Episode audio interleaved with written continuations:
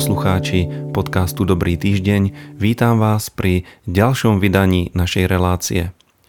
Máme pokojný adventný čas a aj v tomto období e, sa vám prihovorím s nejakým krátkým komentárom ohľadom toho, čo sa deje a povzbudíme sa tiež z Božieho slova. Uplynulý týždeň priniesol pomerne nepriaznivé výsledky medzinárodného testovania PISA. Ide o testovanie žiakov, ktoré skúma ich čitateľskú gramotnosť, schopnosť porozumieť písanému textu, ale skúma aj oblasť matematiky a prírodných vied. Žiaľ, pre Slovensko tieto výsledky nedopadli vôbec dobre. Totižto žiaci na Slovensku majú obrovské problémy s porozumením písanému textu. Ja si kladiem otázku, či za to môžu informačné technológie a povrchná zábava, ktorej sa mladí ľudia masovo oddávajú, alebo je to nedostatok, ktorý spočíva niekde v hĺbke nášho výchovno-vzdelávacieho systému. E, nekladem si žiadnu ambíciu e, to teraz e, zodpovedať, túto otázku, túto problematiku, ale dočítal som sa o jednej zaujímavej veci. Ázii, v krajinách ako je Čína, e, Kórea, Japonsko, e, ľudia prišli do kontaktu s modernými technológiami, sociálnymi sieťami, e, mobilmi a ďalšími takýmito vecami oveľa skorej ako v našej kultúre. Ale je zaujímavé, že práve azijskí žiaci, žiaci z krajín ako je Čína, tak sa umiestňujú na popredných miestach týchto testovaní. A tento problém sa v azijských krajinách zrejme podarilo zvládnuť. Nedávno som niekde čítal, že samotná čínska vláda obmedzuje používanie rôznych sociálnych sietí, ako je napríklad TikTok u žiakov na jednu hodinu denne a toto je niečo, čo by mohlo byť inšpiráciou aj pre nás. Keď som sa zamýšľal nad týmto javom, tak som si spomenul, že Biblia, konkrétne 119. žalm, obsahuje e, jeden fantastický návod, ako tento proces zvrátiť.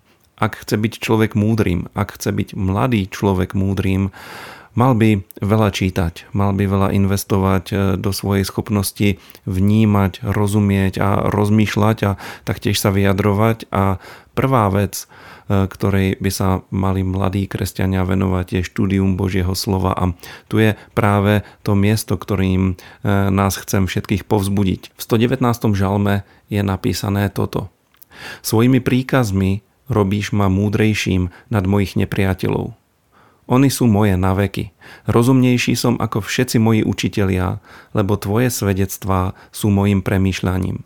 Som rozvážnejší ako starci, lebo zachovávam tvoje príkazy.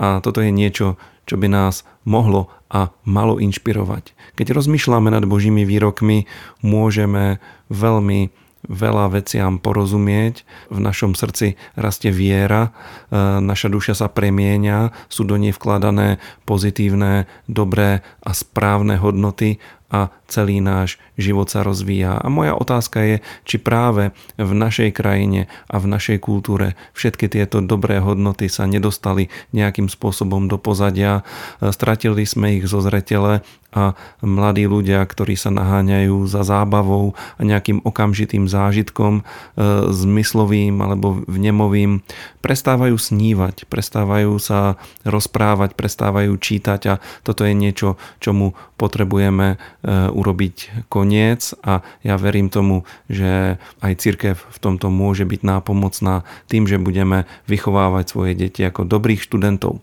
Ďalšia vec, ktorá sa udiala uplynulý týždeň, boli masívne protesty proti našej novej vláde, proti vláde Roberta Fica.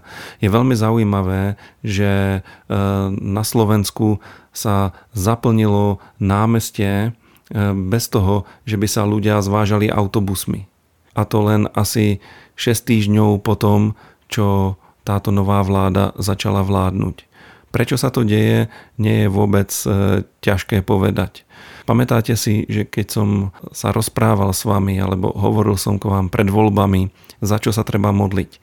A keď e, bolo po voľbách, tak som to zdôrazňoval ešte viacej, že sa treba modliť za to, aby nová vláda nezobrala spravodlivosť do svojich rúk a nezačala ju e, kriviť a deformovať. A práve niečo také e, teraz ako keby hrozí, lebo súčasná vláda sa snaží za každú cenu zastaviť rôzne obvinenia a trestné stíhania voči svojim ľuďom, ktorí boli priebehu minulej vlády obvinení z rôznych závažných trestných činov a ľudia toto vnímajú a je zaujímavé, že, že tie obrovské davy, ktoré prišli do Bratislavy demonstrovať, skutočne nikto nemusel zvážať autobusmi, ale stalo sa to spontánne. A prečo o tom teraz hovorím? Bez toho, že by som sa staval politicky na jednu alebo na druhú stranu, vás chcem poprosiť, aby ste sa modlili za Slovensko. Nie je až tak dôležité, kto vládne. Dôležité je, ako vládne, ako sa správa. Dôležité je to, či človek, ktorý je pri moci, ehm, rešpektuje právo, rešpektuje spravodlivosť, neprekrúca toto právo a neprispôsobuje ho hm, svojmu vlastnému prospechu. A za toto sa potrebujeme modliť, lebo je to niečo, čo biblickí proroci opakovane karhali a treba sa modliť nech je pokoj, požehnanie, spravodlivosť a prosperita v našom národe. Poďme sa spoločne aj dnes pozrieť do Božieho slova. E, dnešnú tému by som nazval veľmi jednoducho. Nazval by som ju dva druhy viery. A e, prečo dva druhy? E, pochopíte to hneď, keď vám prečítam nasledujúci text. Budem čítať zo 4. kapitoly Jánovho Evanielia a je to príbeh o e, Samaritánoch, ktorí boli zasiahnutí učením pána Ježiša Krista. Najskôr skrze svedectvo ženy, s ktorou sa pán stretol pri studni a e, ktorej prorocky kázal a ona bola dotknutá vo svojom srdci a obrátila sa a potom vydávala svedectvo o svojom stretnutí s Ježišom. A títo ľudia sa s Ježišom neskôršie tiež stretli. A na tom, čo hovoria, si ukážeme tieto dva druhy viery. Takže čítam od 39. verša 4. kapitoly Jánovho Evanielia. A mnohí Samaritáni z tohto mesta uverili v neho pre slovo ženy, ktorá svedčila. Všetko mi povedal, čo som robila. Keď teda prišli k nemu Samaritáni, prosili ho, aby pobudol u nich i zostal tam dva dní. A ešte viac ich uverilo pre jeho slovo a povedali žene, už nielen pre tvoje slovo veríme, lebo sami sme počuli a vieme, že tento je naozaj spasiteľ sveta. Títo ľudia uverili dvojakým spôsobom. Uverili tak, že počuli o Bohu, počuli o Kristovi. Rozprával im o ňom nejaký človek, konkrétne teda táto ich spoluobčanka alebo spolubývajúca v Samárii a hovorila o Kristovi, hovorila o tom, že spoznala Mesiáša a ich sa jej svedectvo dotklo. Mnohí z nich uverili a pre mnohých z nich sa Ježíš stal veľmi zaujímavou osobou a keď sa s ním potom stretli osobne a videli, čo rozpráva, videli, aký je, zažili jeho zázraky, zažili jeho moc, počúvali jeho slova, tak ich viera bola oveľa silnejšia. A prečo hovorím o dvoch druhoch viery? Lebo aj v našom živote to tak je. Niekedy počúvame veľa vecí o Bohu. Počúvame svedectvá, príbehy rôznych ľudí, ktorí zažili Božiu prítomnosť, ktorí zažili nadprirodzenú Božiu intervenciu do svojho života a povzbudzuje nás to. Veríme tomu ale to najdôležitejšie a najpotrebnejšie, čo potrebujeme, potrebujeme sa sami stretnúť s živým Bohom. Potrebujeme mať sami osobný zážitok toho, že Pán sa dotkne nášho života a Pán sa nám prihovára. A jedinečným spôsobom, akým sa toto môže diať, je skutočné čítanie Biblie. Čítanie Biblie s modlitbou, čítanie Biblie s otvoreným srdcom, čítanie Biblie tak, že sám Boh, ktorý je autorom, ktorý je tým, kto inšpiroval tieto texty svätého písma, tak sám Boh sa nám začne prihovárať. A keď sa nám prihovára, máme skúsenosť s jeho slovom. A keď sa potom aj v našom živote naplní to, že slovo sa stane telom, stávame sa ľuďmi, ktorých viera nie je založená na skúsenosti niekoho druhého, ale je založená na tom, čo nám osobne povedal Boh, je založená na tzv. réme, čo je grécky výraz pre Božie hovorené slovo, hovorené priamo k nám. V Biblii totiž nachádzame dve grécké slova, ktoré označujú Božie slovo.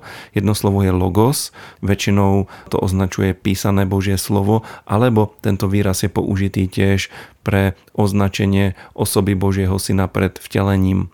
Je to známy začiatok Janovho Evanielia. Na začiatku bolo slovo, to slovo bolo u Boha a to slovo bol Boh. Takže to je logos. Ale potom je tu réma. Réma pochádza z greckého slova reo, to znamená prúdiť alebo tiecť a je to živé Božie slovo, ktoré ku nám prúdi. A priatelia, keď v Rímanoch 10. kapitole 17. verši je napísané, že viera je z počutia zvesti, a táto zväzť prichádza skrze Božie slovo, tak na tomto mieste je použité práve to slovo réma. To slovo, ktoré označuje živé Božie slovo, ktoré k nám prúdi, ktoré sa nás dotýka, tak uprostred všetkých týchto udalostí, ktoré som spomínal, tak e, je veľmi dôležité, aby sme dokázali počuť Boží hlas. Uprostred hluku spôsobeného komunikačnými technológiami, uprostred hluku spôsobeného nepokojom a nekľudom ľudí okolo nás, potrebujeme sa naučiť stíšiť sa a počúvať to, čo nám Boh hovorí. A práve to by som vám rád zaželal do týždňa, ktorý je pred nami, lebo Boh hovorí a keď nám Boh da čo povie, keď nám Boh da čo povie osobne, naša viera, ktorá z toho rastie, je veľmi pevná a veľmi silná. Čiže viera je z počutia, počutie skrze výroky Božie, skrze to, čo nám Boh hovorí, nech táto viera rastie v našich životoch. Priatelia, prajem vám pokojný, požehnaný týždeň, dobre zvládnite predvianočné prípravy a ja sa vám ohlásim opäť o týždeň. Majte sa krásne. Ak sa vám naša relácia páči, prosím, zdieľajte nás na svojich sociálnych sieťach, odoberajte nás, povedzte o nás svojim priateľom, modlite sa za nás a môžete nám napísať svoje podnety na e-mailovú adresu brezno.milost.sk prípadne nás môžete aj finančne podporiť na číslo účtu, ktoré je uvedené v popisku tejto relácie. Ďakujeme vám.